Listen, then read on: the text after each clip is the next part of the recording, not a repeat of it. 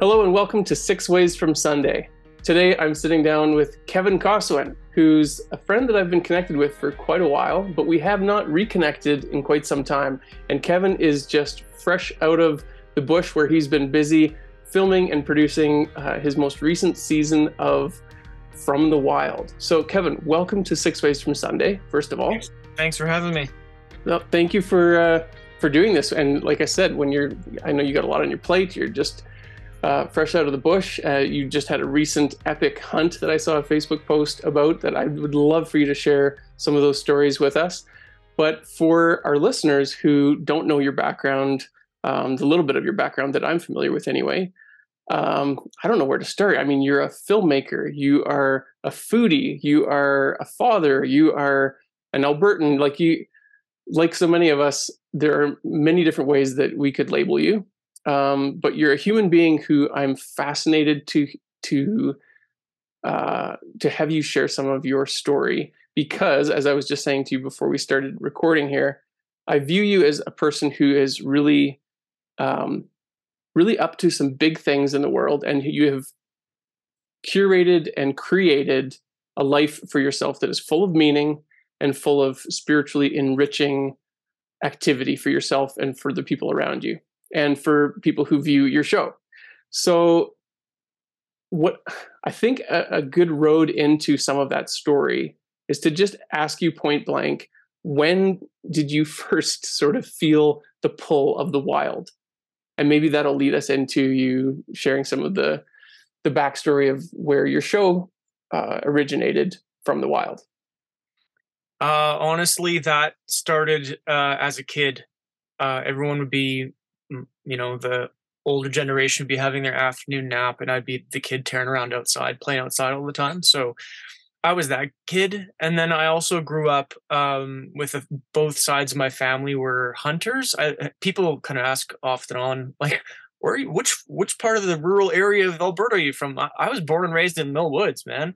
Like I'm from, I'm from Edmonton um, and I still live in the city and I have my whole life, but I've just been connected to the outdoors through, again, that hunting side of the family. Um, really ditched it for quite a, a number of years once I moved away from home. Um, I moved away from home, and uh, after having eaten moose my entire life, uh, pork and chicken tasted pretty amazing, and kind of getting on with something else uh, was fun.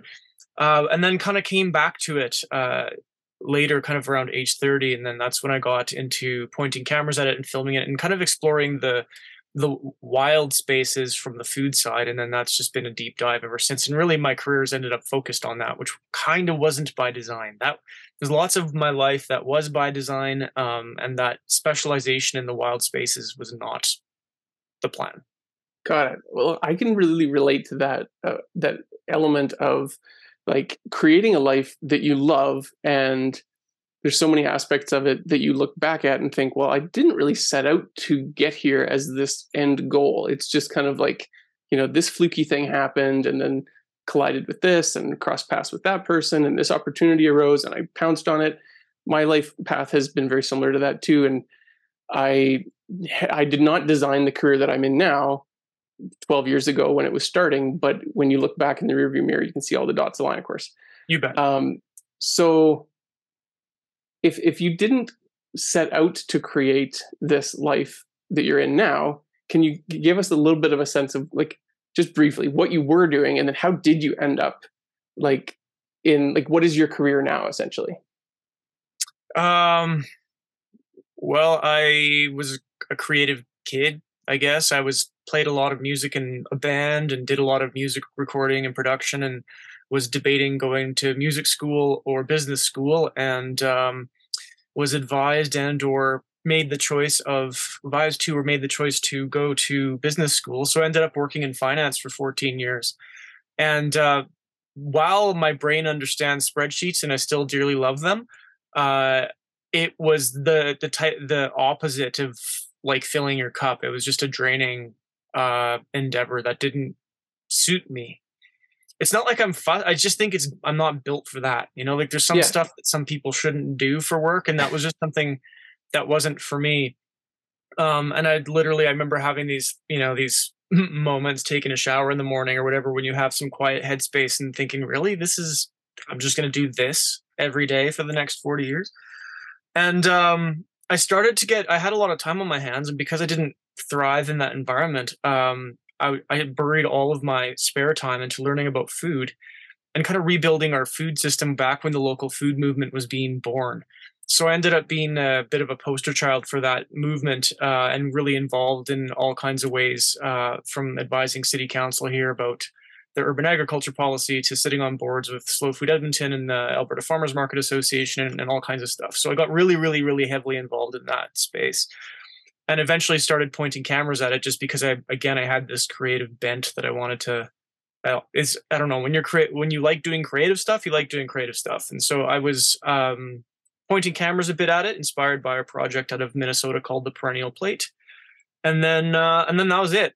Uh, you know, fast forward a decade, and I've worked with Michelin star chefs from around the planet. I've worked in every continent, I think, something like that. And uh, and really ended up specialized in producing a two series Uh, about wild food, um, both kind of the for well the forage side, so plants and fungus, and also heavy on the uh, fishing and hunting side, um, but with a very culinary lens. Uh, so that's kind of where I am now, and it's it really is, like you mentioned, uh, it's it's just my life.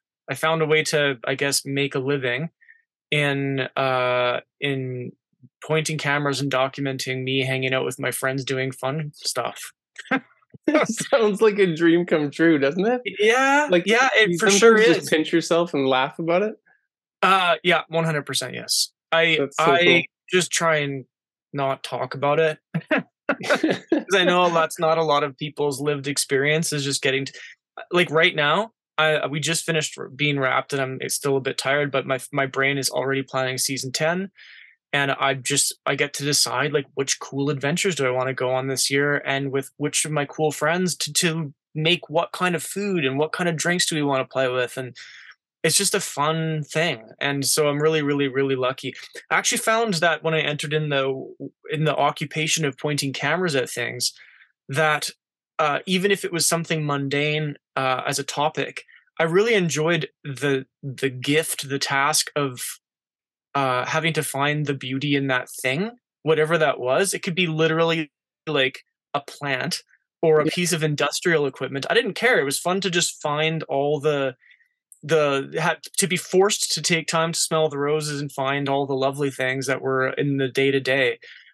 It's one of the things that you have to do as a camera operator. Uh, and it's, it's, it's th- that joy doesn't end. You don't get tired of seeing beautiful sunrises or or watching the stars on a clear night. Like that doesn't get old. So it's just like, uh, I don't know.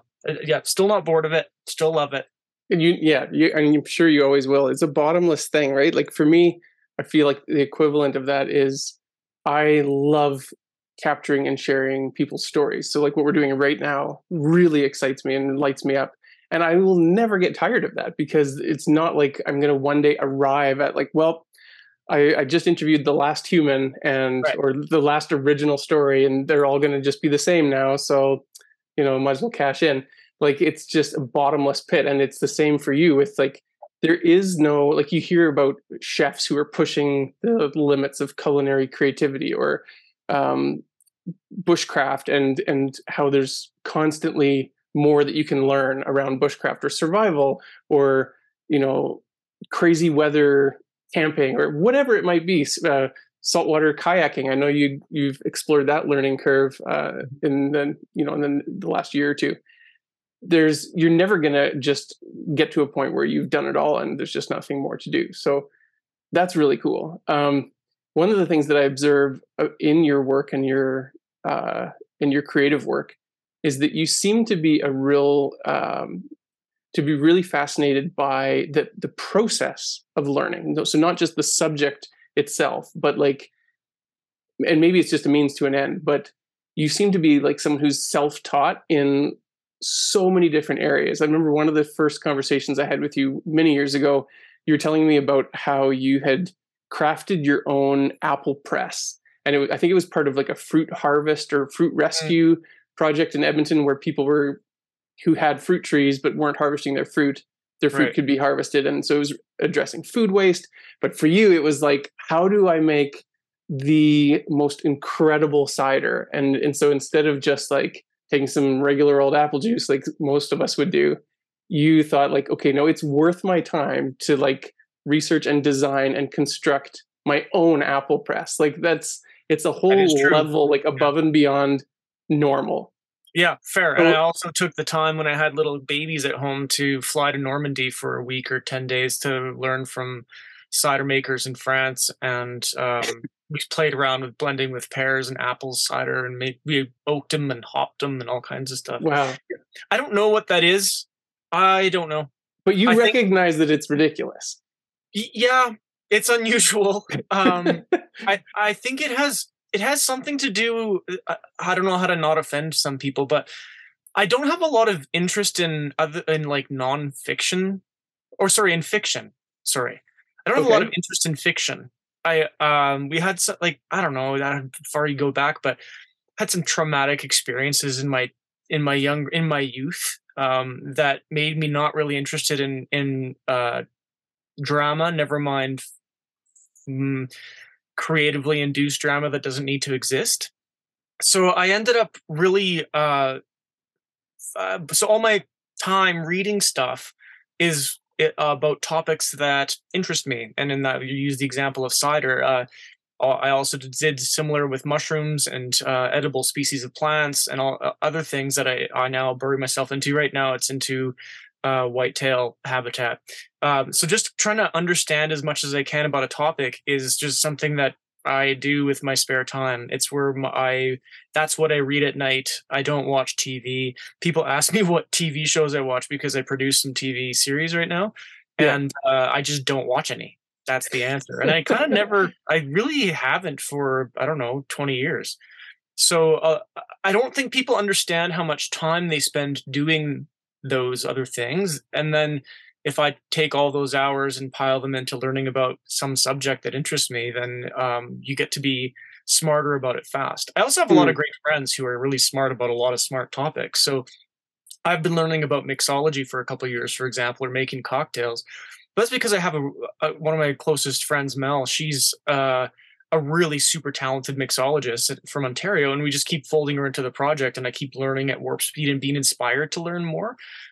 Uh, so that that also helps, is having uh, having people around you that are also uh, interested in similar similar things. But yeah, but do you, yes, do you ever I, feel I, like I, you're? Uh, do you ever feel like it's a form of cheating when you leapfrog up the learning curve by leveraging all of these years and years of practice that, that somebody, one of your peers, has developed, whether it's in butchery or mixology or you know, uh, understanding native plant species or whatever it might be?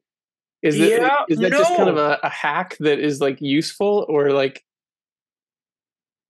Um, I, I don't, I don't know. I, I've never felt badly about that because I think there's kind of, uh, I've always worked or lived in a, in a very sharing community based, especially the world of food is amazing as far as community goes. And so it's not hard for someone to go, here, let me show you how to do this. There's not a lot of, uh, uh, I don't know, um, retention and, and guarding of, of, yeah. of information and technique. And I also don't think you can leapfrog too far. I've been working with Robert Rogers, who's written fifty some books on plants and fungus and their med- medicinal uses. And so, yeah, I'm learning at warp speed, just even being in the same vehicle as him, but but there's only so much I'll be able to learn, and I am a generalist. Um, that's part of that's mm, that makes you. That's I don't know. It's good and bad, pros and cons to being a generalist about things, and by that I mean I do a lot of things, uh, I, and I don't partic- I don't do one thing and then just spend all my time doing that thing. So yeah, I would say I would say I've learned uh, how to become good at quite a number of things. yeah. Um, and, and there, I don't think there's there, you don't get extra points by going the slow, hard road of like, got to do everything myself and got to learn, ev- learn by mistake and make every mistake. Sure. We, we learn from our mistakes, obviously, yeah. but if you can like, you know, get some critical piece of knowledge or a tip from someone who's like, you know what, I've been doing this for thirty years. this is going to help you out. Like, of course, that's yeah. what, that's what community is about. Just like you said, so beautifully. So with all of these things that you've self-taught yourself in combination with learning in community with um, other people who share your passions, do you have like one learning curve in particular that's a favorite one, or that was particularly difficult that you feel a sense of accomplishment of like mastering, and like whether it's something that you're like currently really into and passionate about? Ooh, or just... You deked me out with mastering, because I almost feel like I'm the, again, the master of none. Um, yeah, that's probably a poor choice of word, but just no, like, I get it. Getting the... to a point where of, of like comfortable um, yeah. competence. Yeah, the, the, the that uh, the easy answer there is, uh, you mentioned it earlier, getting into sea kayaking. Um, I grew up on the prairies, and uh, the ocean was always this gigantic, uh, formidable, threatening beast of a of a ecoregion that I was exposed to a fair bit because we had relatives out that way. But I had never been comfortable navigating my way in that world. And uh, two years ago, took a sea kayak guide instructor. Uh, sorry, no, um, overnight expedition uh, guide uh, designation.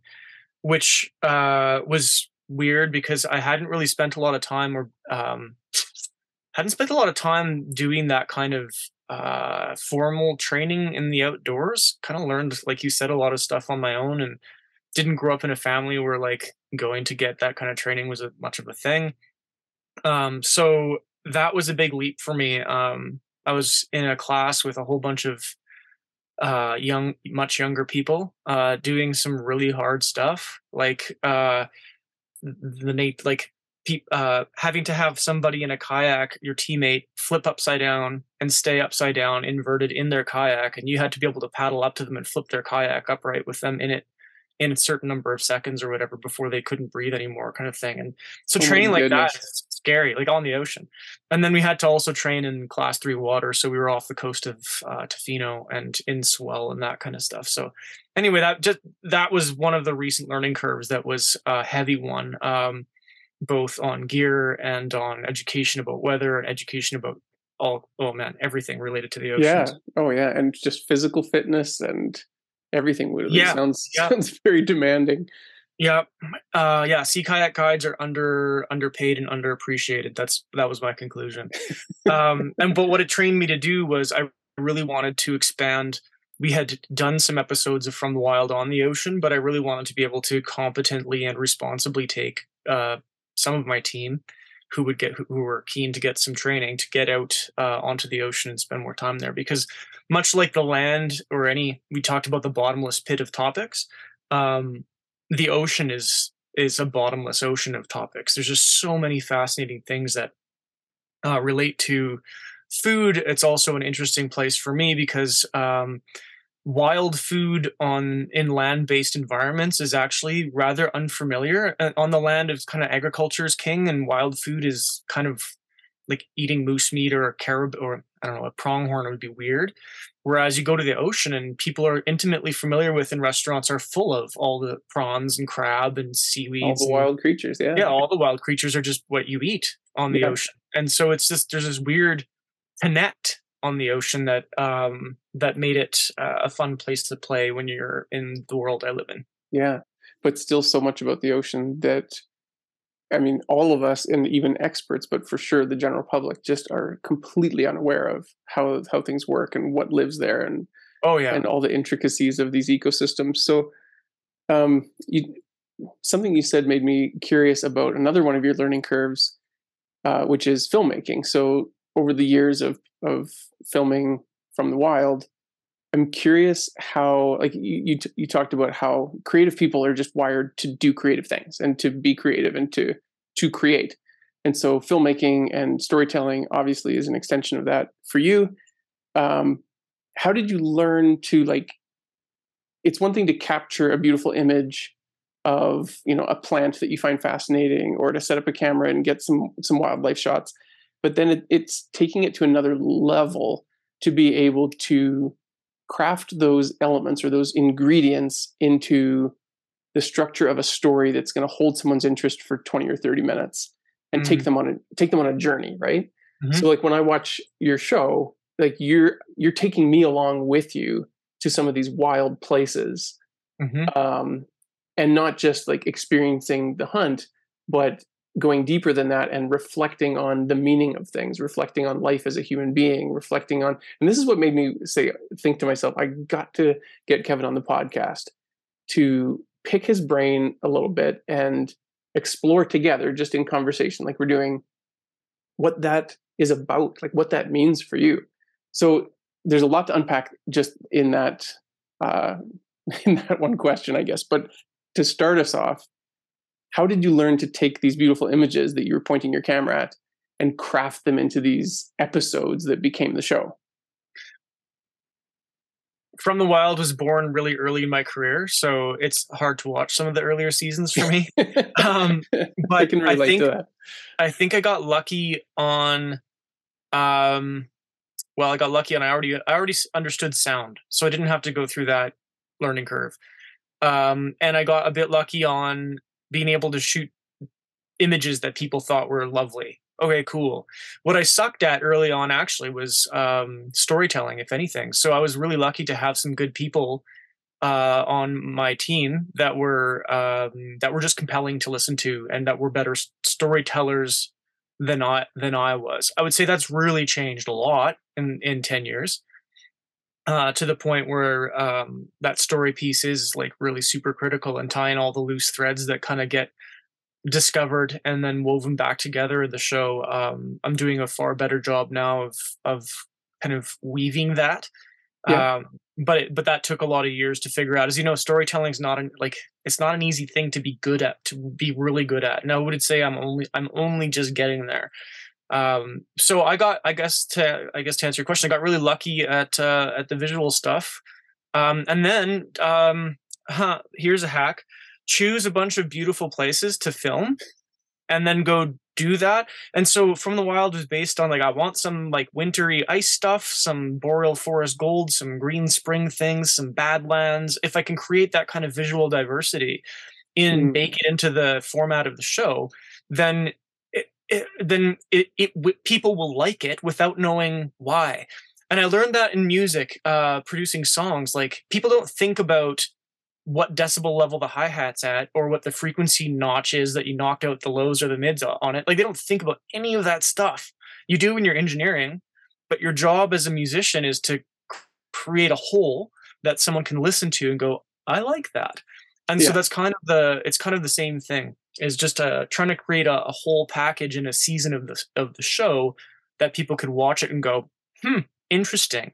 And over the years, we started to get into the philosophy of food way better, uh, in a way better fashion, um, start to dig into those chops. And I think season two, three, we kind of really dug into that more, uh, and have continued to. And that's really where I think the series uh, diverges from uh, almost everything that was on, well, that's on the market even still. Is this, uh, we're, we're like the soft side of the hunting and fishing and foraging space. Uh, mm. I would, especially the hunting and fishing space, which tends to be very um, trophy egocentric. Yeah. Uh, has a little, been historically. A little bit more macho. Yeah. Yeah. And, um, uh, and very conformist, which is really interesting. You would, you wouldn't think, but, Uh, and then we're just like the the weirdos, and I've accepted that, and I'm proud of that. That we're just we're the people who are talking about death and talking about uh, you know, ethical killing of things, and uh, issues around uh, animal abuse and fly fishing. Uh, weird issues like that people don't think about, like the militarization of hunting with all of the kind of camo and and, and that culture that's been transplanted from my grandfather's day, who wore red plaid, to nowadays it looks like there's an army hunting white-tailed deer in the United States. That's an unpopular opinion, and I have plenty of those. And we do we do bring them up because it's it's um I don't know, just critical thinking is is fun when you like to think uh, a lot, and it also is something. I mean, in food, you're kind of always asking yourself, like, is the acidity balanced? Is there enough salt in here? Could I garnish it better? Could I have plated this differently? So you're kind of always doing that critical thinking constantly. And so when you just apply even a little bit of thought to your the activity that you're doing outside, whether it's cutting a tree down or a, picking a plant or a mushroom or killing a something, an animal or a fish, um, it's not hard to ask one or two questions mm. that put you down a really troublesome rabbit hole that conflicts with a lot of where everyone else is at. So yeah. we've always been willing to push that. The other thing we were always willing to show was the gory bits. Um, I grew up watching the Food Network when it was kind of in its heyday. And there was there was kind of this like farm farm to table idea. Cool. It was already present, but but it would be like we visited the pig at the farm and then look, here's me cooking in my kitchen. And there was always this gap of like, yeah, but that pig died. Who killed the pig? Did you even mention that part? And then how do you even butcher it? And how is anyone supposed to build any of these skills, or how are we supposed to connect to food if we're not connected to any of that part of the process? So right early on, we were really willing to not even show much of the hunt. And it's just like, well, there's a deer down and here's how you can gut it. And it's not a how-to show, but we'd show people the gutting of the animal and the butchery of the animal, and made that a really integral part of the show. Mm. So I think that was an early point of differentiation too. It's so interesting. I just, this morning in kind of prepping for today, I watched the last episode of season eight, where you were um, reflecting on why is it so commonplace that it's just assumed that you need to move. Like, so you, you shoot a deer. Uh, it was a pronghorn in this, in this yep. case. And the convent, the standard convention is to move the entire animal to a different location to cut it into pieces, to, to dress it.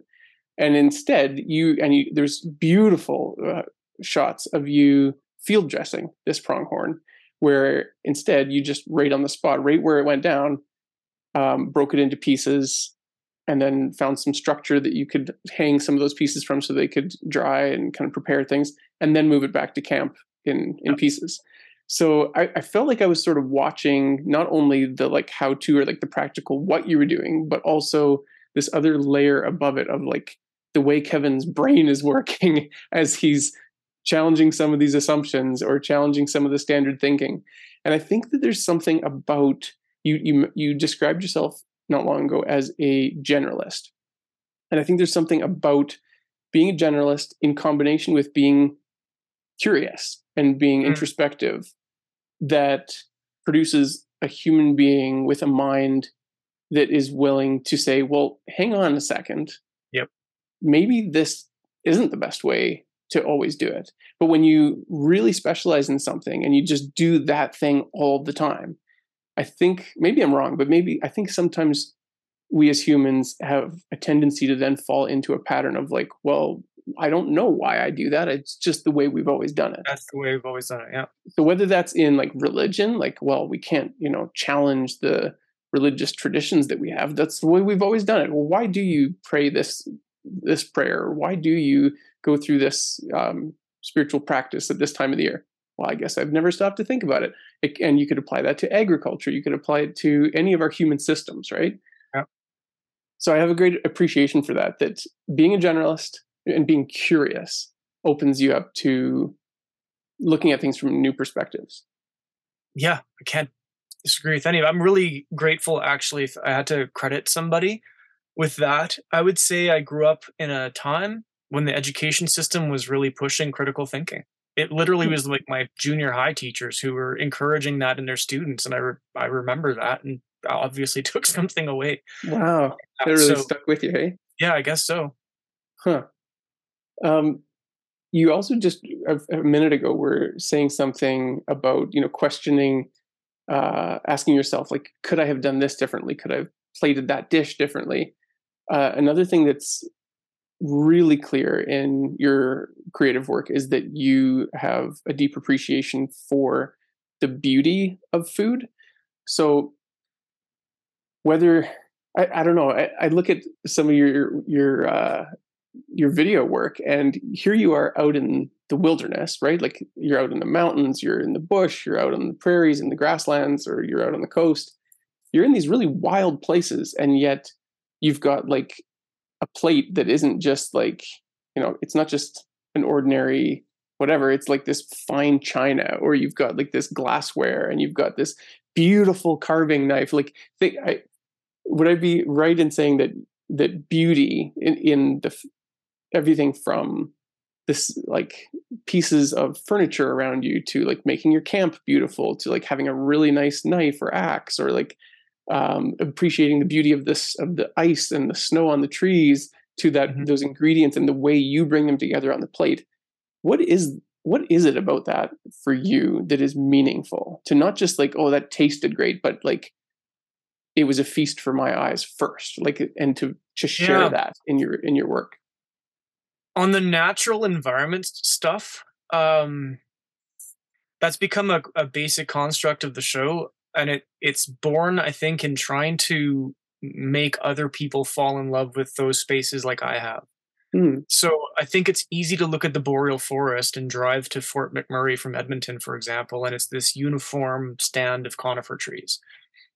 But really, if you look closer in September, October, there's like the yellow tamaracks that are screaming at you. And there's uh, there's all kinds of layers of beautiful things that happen in there that um, I don't think people spend a lot of time looking to appreciate. And ultimately, uh, uh, a lot of my interest in trying to connect people to the outdoors uh, is born in in kind of the horror of seeing how we manage our outdoor spaces or the wild spaces that are uh, just kind of full stop, uh, whether it's the oceans or the boreal forest or whatever. So it's it's like a conservation effort to try and um, make people see it differently and care enough to maybe preserve it. Mm. On the food side, um, I don't know. I, I think it's maybe part of the same. Um, other than just the inherent like creative bent to want to make, make it nice. Uh, I, I really think it's again about convince, trying to convince people that uh white-tailed deer isn't necessarily just like garlic sausage, you know, like it, you can turn it into a tartare in the mm-hmm. bush, or you can make uh something be- like we just cooked a, a beautiful uh Cuban dish in the field, uh, The, out of a neck muscle of this neck muscle of a white-tailed deer. Um, so I think that's part of it too, is it's, it's been an uphill battle trying to convince uh, people that one, uh, there's value in the spaces that are not created by man and on this planet. There's, uh, and then two, that um, the foods that are there aren't weird or other. They're just actually, uh, they're actually amazing. And to try and convince people of that, I guess part of it is like, show it, uh, and then make it look nice, make it look like something they could relate to. Um, so I think that's part of it. Now, when it, you boil right down into like the other details of why do I like, I literally hauled in nice glassware in my sea kayak to make a margarita for my buddy on the, on the ocean. And And I think that's why. That's the why. It's because I could have served it to him and he would have been happy to drink it out of a little enamelware mug that you might normally travel with. But if you take that like one extra step of like, I'm going to try and make that um, just a little bit nicer, make that experience just a little bit nicer. Um, when you can do that uh, in food, we eat and drink so often that it, it it's it's super cumulative and then makes your whole experience way more rich. So I really feel like we've kind of spent an entire era dumbing down field food um, to the point where some people assume they have to buy freeze-dried packets from a local sporting goods store to add boiled water to, and that's how we should eat when we're in the mountains. Um, you don't have to. You could totally, I, I brought antique silverware up into the mountains. So that's, that might sound pretentious and snobby. Sometimes it's just a function of having chopsticks or like the right tool for the job.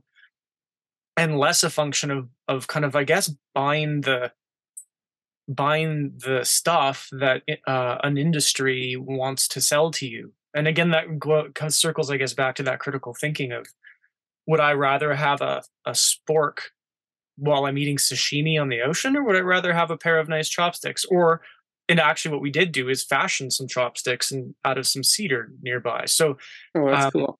We kind of do both, that intersection of like really beautiful antique, whatever, or um, that that I wouldn't encourage people to think that they, that I'm uh, we're kind of anti spending money on gear, like trying to encourage people to approach wild activities or the activities outdoors without thinking I can't do that because I have to spend four thousand bucks before I even have the thing to the kayak and the da da da da da.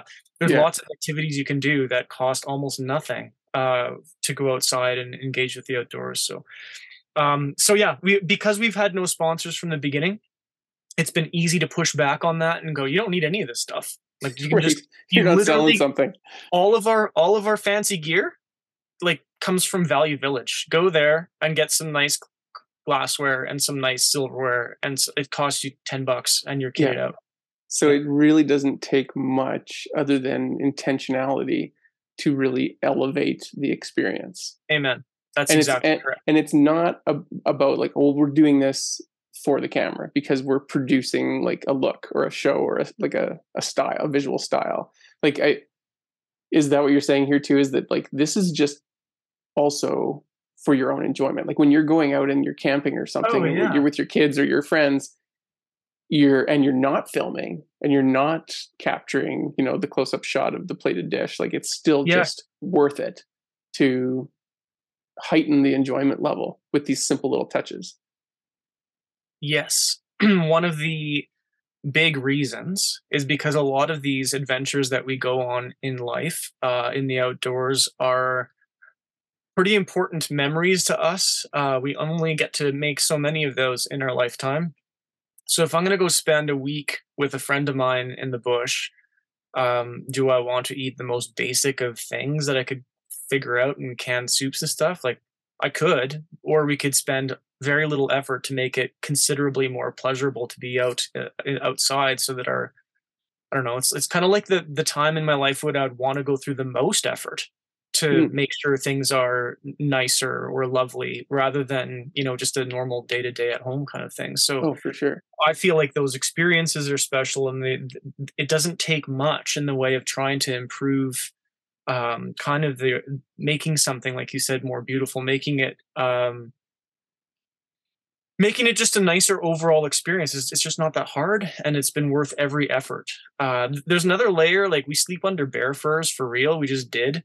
Um, that's born in both like the aesthetic, sure, it looks cool, but we actually, that's a sustainability piece for us. Like when you harvest a bear for food, it also has a fur, and you can throw that fur out or you can actually use it. So we're, we've tried to do that overlap too, of using um, antler pieces from, uh, from deer to build pieces of equipment to, um, to th- that kind of thing, trying to use more and more and more of an animal when we can.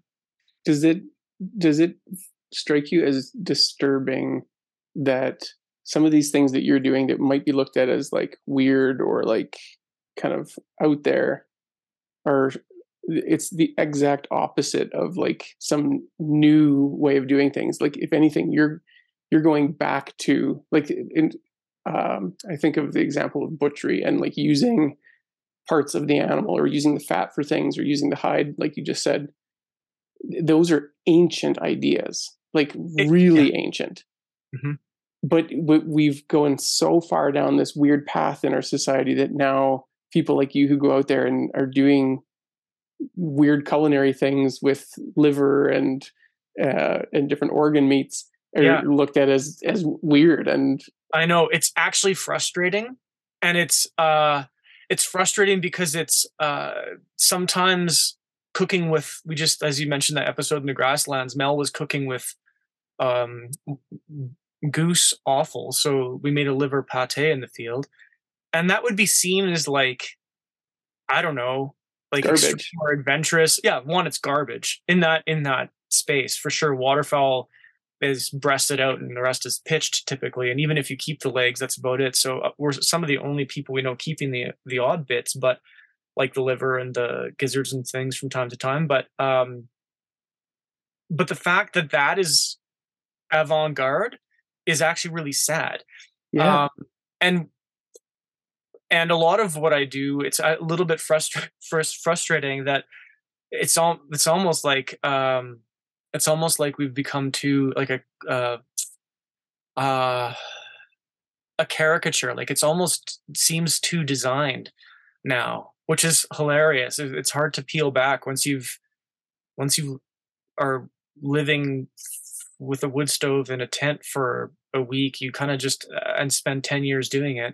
you have to, uh, I don't know, have certain pieces of kit and have, it looks very hipster. We look like we're, we're like a wannabe hipster act when in fact, it's like, we're actually, we actually need that axe. Like, I don't just own the axe. We actually use it every day to split wood. Cause if you don't fill that wood rack tonight, you're going to freeze your butt off. So yeah, that, that part's a little, little frustrating. I, I just saw a, a reel on Instagram, um, the other day where it was kind of making fun of that, that stereotypical image of like hipster image. And this guy's wearing like a Carhartt vest. And he's like, oh, you noticed my Carhartt vest. Uh, yeah, I do a lot of stuff outdoors. Have you ever tried foraging through the forest to retrieve your, your uh, golf disc? That's um, right. without yeah. wearing the proper protective clothing. But yeah, I get what you're saying completely. Um, so Kevin, I know we're, we're getting on in, in time here a little bit, and I'd, I'd really love to focus the lens a bit of the, on this conversation around, like you talked about not being afraid to address, uh, the death part of the field to plate or farm to plate journey of our food. Um, when you give that plant or animal and, and give, when you give the proper amount of honoring or respect to this living thing that is now feeding your body, what does that do for you, for you personally, like at the soul level? Like, what is that all about? To, to properly pay respect to what is sacred about that food. Uh, understanding that relationship is why I started hunting again as an adult. I'd done it as a kid and then quit for about a decade. Um, I wasn't sure I wanted to have a relationship with meat if I couldn't face the that um, that oh, the nasty parts, like the that loss, I guess. And then, um, especially be- in the gastronomy world, where like. People, especially ten, whatever, fifteen years ago, nose to tail wasn't even trendy. So people were eating strip loins and tenderloins, and the rest of the beef would be like the farmer wouldn't even know what to do with it, kind of thing. Because other than grind it and put it in a hamburger and sell it to a different segment of the market. But um, when when you when you dispatch a thing that is living, uh, I, I think people, the bigger the thing, the more the like the bigger the creature, the more easily it is for people to understand the gravitas of that and like to feel it deep in their bones and their brain, um, and then feel compelled to not screw it up. Because if I did that to that thing, then I probably really need to step up here. Mm. Uh, and at some point, um, some people step away from meat when you have to face that. And that's totally understandable. That uh, was the question that I had in my brain when I started hunting. And uh, for me, it was the opposite. I was like, oh, wow, that's profound. Um, th- to have a different understanding of the sacrifice required to eat f- food. Um, one of my frustrations, I must be a frustrated guy, I've mentioned that word a few times, is I think I think people talk about, um, like if you kill a large or a deer, they're a pretty little thing. Um, so when, and they're big. So that death is difficult to kind of wear for first-time hunters or for for a lot of people. Some people know. Um, but as you shrink that format of creature, so uh, a, a fish, for example, uh, I've seen fish literally being taken out of the the ocean or the lake uh, in nets and get dumped into a bin and be shipped away. And like, we don't even afford them the dispatch of a death. We just kind of put them in a container and go, that's good enough.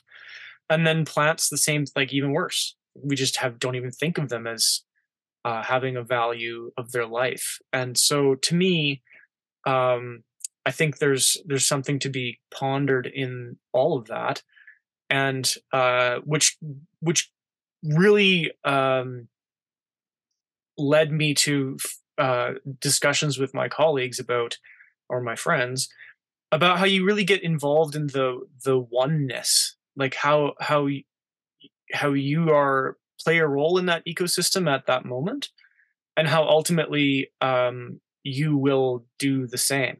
Like you'll you also will feed the fungus at one point, So um, it's such a it, creepy thought, isn't it? It takes you down a notch when you, I, I think, honestly, when you can wrap your head around an ecosystem is based on this interconnectivity of all these different species that that feed each other. Yeah, that's both beautiful and amazing, and like when an ecosystem is functioning properly, I should add.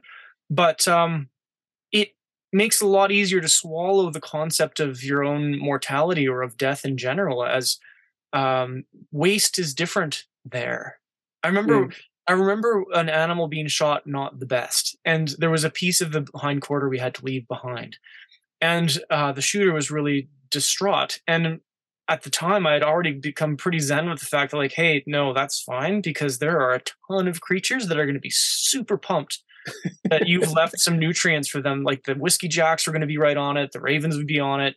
There's, there's, there is no waste stream in, in this biological thing yeah. when you're here. If you remove it and you take it home, now it's a waste stream. Now we're transporting it twice and it has to be handled by people and there's labor and like you've created a problem for sure yeah. Yeah. in a different kind of construct, man-made construct, but in, in, in, a, in a healthy ecosystem. Um, yeah, it's, it's this beautiful circular flow uh, of nutrients and life that, that is really neat to make peace with. It's a it's a strange duality when you think about how we are as human beings. We are a mammal species that is of nature, obviously, even though we refer to nature as though it's this other separate thing that we're not immersed in constantly.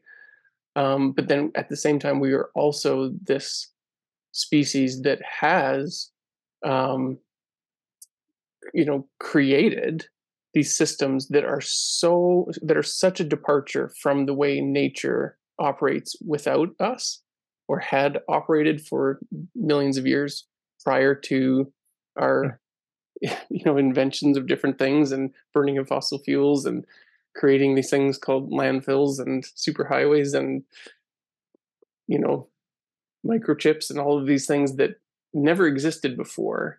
And so we have kind of forgotten our place in the natural order. And, and, and then to the point where we do really struggle with things like our mortality and the reality that we are biological beings that are going to pass on. But all of these other biological beings and systems that we rely on for our sustenance and our food, do you, do you then believe, like in, as someone who has re- really grappled with this, uh, and especially in your um, return into to the hunting world to address your own moral um, questions around taking an animal's life, ha- what have you concluded about all of this? That like, do you do you believe that these plants and animals that you go out and um, and hunt and forage for and prepare into these beautiful dishes, that they that there's like an energy or a soul be, that is left behind or that is transmuted into you? Like, wh- what do you believe about that process of taking that life and putting it into your body, and then it becomes you, and then one day you will become the earth? Oh boy, I think you just uh, you just answered the question. I mean, other I think it's for me that simple that um, you. Ending ending a life is, sounds awful and is awful, uh, but is required for us to not die. That was kind of the first kind of major thing to grapple with. Um, so, like, it's it was going to be required that uh, for me to not die, I had to make something die. Um, that the energy flow you're talking about is like a whole other ball of wax. Um, That I can't say, I can't say, add much more to the, what you said, other than you become really aware of the interdependence of all the things uh, out there, and so that the whole idea of um, of it becomes a non far less of an issue in your in your head. Um, as far as the soul of or the energy of nutrients, uh, I guess my brain goes more to science than, than to the, uh, the, than to the spiritual. The spiritual connection for me more than the the ingredient that actually the the thing that I put in my mouth, the spiritual aspect of being out there is is more that connectivity to the ecosystem and feeling feeling like part of the system, feeling like part of the planet, feeling like uh, an organism that belongs somewhere. Mm. Like you you serve a function here, and um, every critter in that space is eating and being nourished by somebody else in the ecosystem. Hmm. Which I so guess you sort sound... of go, you kind of you sort of go to the macro more than the micro. Hey, like yeah, yeah, I don't, in the, I don't... in the greater picture. Yeah, I guess so. I guess that's yeah. I don't honestly. Uh, I don't. When when I, I harvested a grouse the other day, um, am I? I I'm not. Other than the can I? How can I ethically kill this thing and then handle it and eat it and prepare it in a way that honors its death and, and those components. Um, I'm not really co- cognizant or, or pondering that uh, next layer of like, where does that, where does that energy go um, mm. beyond the boring scientific caloric and nutrient uh, flow. Um, but yeah, it goes for me, that connection is, is far more uh, on the macro level. I guess that's what I could mm. say. So to really zoom out to the macro and our place, not just in that boreal or grassland or coastal ecosystem and the microhabitats of of each species, but the the the the ultimate macro of our place in the universe. Do you? This is maybe getting a little bit too quantum and, and philosophical, but do you think that there's a place that we return to other than to the soil when we pass on, and that, that we, there's something to us as human beings that is like kind of eternal and, and, and, and after? That's a heavy question, my friend. um, that's, that's what we do here. Yeah, we, no, we I get it. The, we tackle the deep stuff. Hmm. Um, I'm a bit of a pragmatic dude, hence the finance background. Uh, the the way I see, like, I guess that's what motivates me to do a lot of the work I do is, and especially a lot of the outreach, is that um, that energy of me is, or whatever that you want to call that, will be left behind um, via the the creative projects, the connecting people to nature and all those other things. So there actually is kind of a real functional uh, legacy piece there that's um, that's a bit more boring than the spiritual side of things. Um, do I feel that uh, I my energy or my soul goes elsewhere? Uh, I don't know the answer to that, honestly. I, I, I wish I did. Um, I hope so. And I, I also don't know that there's a finite amount of energy swirling around, uh, especially because it sure seems like the, the globe is full of a whole lot of creatures that have a lot of uh, amazing lives. And I, I would say that um, one thing that happened this week, uh, I was doing a Euro mount on the whitetail buck that we'd shot, which means I was taking its head apart and and um, and boiling it and processing it. And part of that process is taking the brain out. And it seemed, we were, I was observing it with one of my children, and the discussion started like, how is it even possible that so many creatures on this planet like function and think and feel and do all these things we do on this planet with a pile of fatty mush in our skull? Like, how does that even, how is that even possible? How does that amazing. ever happen? Yeah, it doesn't make any sense at all. No, it would make way more sense if Earth was just another rock hurtling through space and spinning on its own axis, and maybe it had some some trees and, and tidal waves splashing on the shores, but but nothing really complex going on, like, you know, people trying to teach their teenage kids algebra. Like, that's just, yeah. How do you wrap your head around the fact that we're even here? Is like, you get deep questions like like these from your kids, and you know, I, I'm sure you can really. I just feel stumped by like, I I, I personally feel like if if you find yourself in a, a religious institution or, or structure or system that has a neat and tidy, simple answer for some of these questions, you should maybe take another look, because mm. that's concerning to me, or like that's a red flag. If, if yeah. there's like these just really simple, neat and tidy answers to these big questions. Um, I remember my dad sitting me down when I had some of these like really deep philosophical and spiritual questions when I was, you know, young, like five, six, seven years old. And I remember him saying, I'm trying to be okay with the knowledge that I don't, that I just don't know the answers. To, to, to just accept that there are answers about like what happens to us after we die, why are we here in the first place, like all these big metaphysical questions that my brain, back to like that little squishy organ, mm-hmm. is just not really capable of grasping the complexity of of the answers to those questions, and, and I just have to be okay with that. Interesting. So I also I also think that we're spending most of our day, day to day, tied up by a whole bunch of other things, that where it becomes really easy to ignore, whether it's environmental and climate issues or whether it's spiritual uh, connection issues. We just don't really give, we don't, as a society, I think, allocate a lot of time to that in general. I mean, of course, there's people that do fantastic mm-hmm. jobs at all those things, but mm-hmm. it just seems like uh, just not a priority space. Um, to spend time thinking about those things, talking about those things. Uh, and again, it's why I do what I do for work. Uh, same thing in the world of food. Mm-hmm. People just don't, they want to talk about pork charcuterie still, or again, when there's two thousand or three thousand other species of thing that you could be talking about in the world of food. And mm-hmm. not that I don't like pork charcuterie, but there's just a million other things to talk about that we're, that we're not. And, uh, yeah. So I think I'm dig I'm poking around and digging around in that space while you're poking around and digging around in your space. And I love it.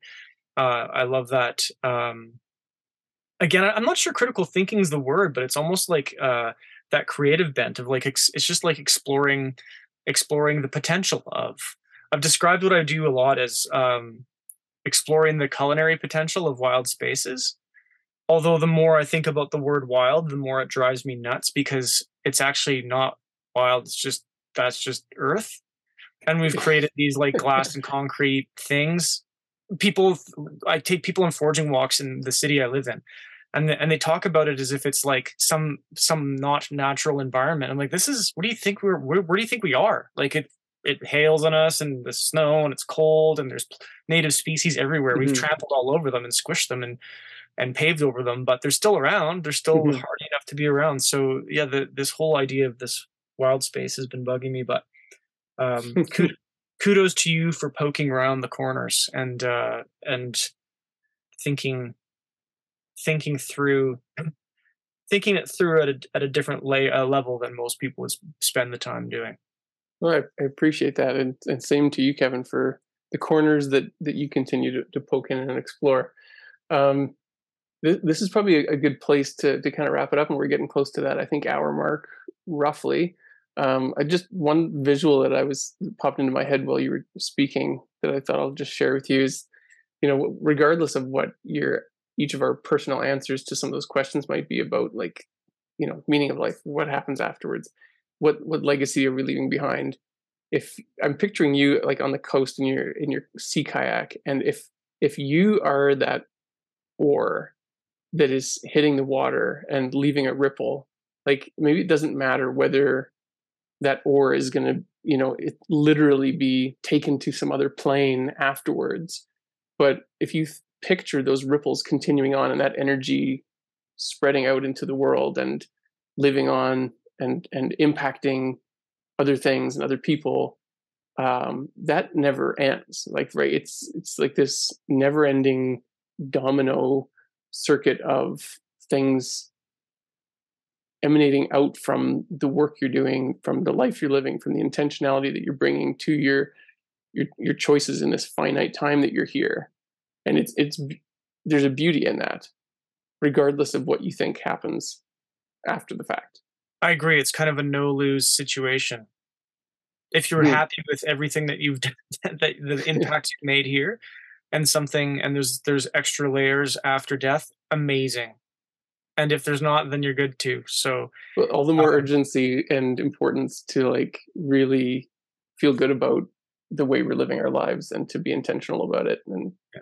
Absolutely. And I feel lucky to work in an industry where people uh, communicate that to you. As a creator of a show, we get com- comments all the time about how we've impacted people's lives. And uh, by doing a bunch of outreach work through the year, teaching, um, it's become very clear how how much of an impact that has. So it, mm-hmm. it feels great to be in an environment where you, I don't have to question those ripples, like, or wonder, I hope I am, I hope I'm making a difference. Mm, it's echoing um, back. Yeah, I, I already know I am, because I, I get told that by people who uh, give me direct feedback uh, regularly. So it's it's been really rewarding for that reason too. You can do a lot of jobs and, and make money. That's cool. Um, but it, I feel really lucky to be, to be able to do a job that I, I know makes that impact. Mm. And uh, yeah, period, I guess. Yeah, I mean, there's so many people doing really thankless work that is important and rewarding and meaningful. Oh, are you but, correct? But yeah. that don't get that positive feedback. I think about like, that all the time. As a guy oh. who's super privileged to do a lot of fun adventures and go do a lot of neat things, I often will be at a checkout at a at a shop and think, wow, like I, I really appreciate whoever cleaned the bathroom today, because that person is not getting thanked. They don't get social media messages of like how great they did their job, right. like just literally, like you said, thankless. So I, I really, really appreciate the people who, who do that kind of work. I feel uh, uh, not imposter syndrome, guilt for sure about being around the privilege. Yeah. yeah, yeah, no question about it. Yeah. Well, hey, someone's got to crunch the numbers too, right, Kevin? Like that's right. Which is going to be me. Yeah, it's just not going to be you, right? Yeah. Well, Kevin, this has been so much fun, and um, we'll leave it here, but. Uh, please direct our listeners to where they can check out From the Wild and any other cool projects or um, series or anything else that you want to share. Sure. Um, From the Wild's available at uh, from the wild dot c a is the website. And so all of the seasons are linked through that website to Vimeo, and it's all uh, on-demand pay-per-view stuff on, online. Uh, I've, I've got two seasons of a show called Les Stroud's Wild Harvest on P B S, uh, Nat Geo Asia, Cottage Life Television. Uh, you can get to that project through um, wild uh, wild harvest films dot com. Um, and that's with Les Stroud and Chef Paul Regalci uh, from, from Rouge in Calgary. Um, and those I would say are my kind of two primary projects, and all of our outreach, like teaching lessons, um, day camps and foraging walk stuff is all linked up through the From the Wild website too. Perfect. Awesome. And for anyone who might be interested in hearing more stories uh, like this one, we've got loads of past episodes of the Six Ways from Sunday podcast. Those can be found on our website at rising spirit ministry dot com. Just click on media and then podcast, and they're all there. Um, so thank you again, everyone, for listening. And Kevin, thanks so much for this time. This has been a real treat. Yeah, it was nice to catch up. Thanks for having me. All right. Until next time, everyone, take care and be well.